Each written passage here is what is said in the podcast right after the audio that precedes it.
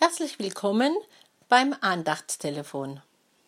Wer kennt sie nicht, die schlaflose Nächte, trotz hin und herwälzen, Gebet und Schäfchen zählen. Es sind Ewigkeiten, bis endlich der Morgen graut.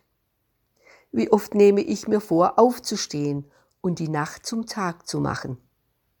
Aber das geht eben auch nicht.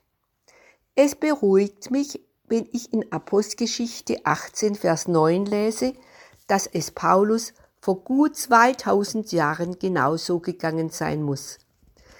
Und bestimmt vielen anderen namhaften Christen auch.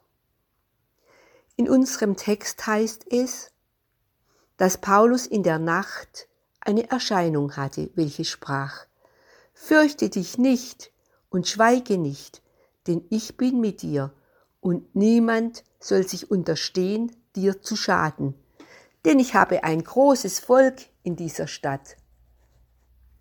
Paulus hatte allen Grund für schlaflose Nächte. Er wusste, dass er in Korinth nicht willkommen war, aber er ließ sich nicht von seinen Gefühlen kontrollieren. In der Synagoge wollte man sich nicht mit Jesus von Nazareth, der gestorben und wieder auferstanden war, auseinandersetzen. Für Paulus war das das größte Anliegen. Und immer wieder hat er Prügel dafür bekommen. Aber er erlebt, er erlebt auch, dass es Menschen gibt, die sich für Jesus entscheiden, die rückhaltlos ihr Leben ihm anvertrauen und sich taufen lassen. Ob das der Grund für seine schlaflose Nächte sein kann, dass er geschlagen wurde, das hatte er zu tragen, dass aber auch die, die durch ihn zum Glauben an Jesus gekommen sind, das gleiche Schicksal erfahren wie er. Dafür fühlte er sich schon verantwortlich. Kann er das überhaupt tragen? Für uns selbst können wir viel verantworten. Wie ist es aber, wenn andere durch uns Schwierigkeit, in Schwierigkeiten kommen, sich wegen uns auseinandersetzen müssen, verantworten müssen? Wenn ich den Text lese, dann werde ich beinahe eifersüchtig und wünschte, dass auch mir in der Nacht der Zweifel und die Anfechtung durch so klares Wort wie Apostelgeschichte 18, Vers 9, durch eine Erscheinung zu mir sprechen würde. Fürchte dich nicht, sondern rede und schweige nicht, denn ich bin mit dir. Ich habe dieses Wort auswendig gelernt und werde es mir in der nächsten schlaflose Nacht immer wieder vorsagen. Ich will dieses Wort nehmen, als ob es direkt zu mir gesprochen würde.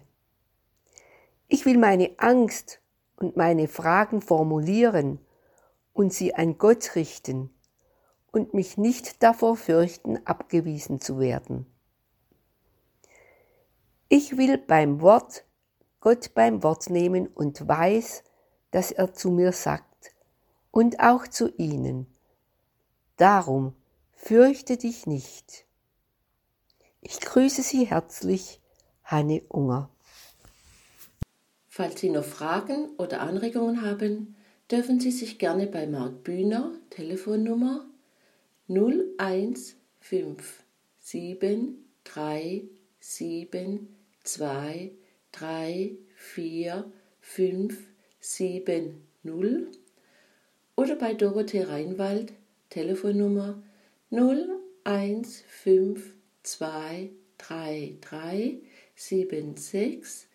01523361561 melden.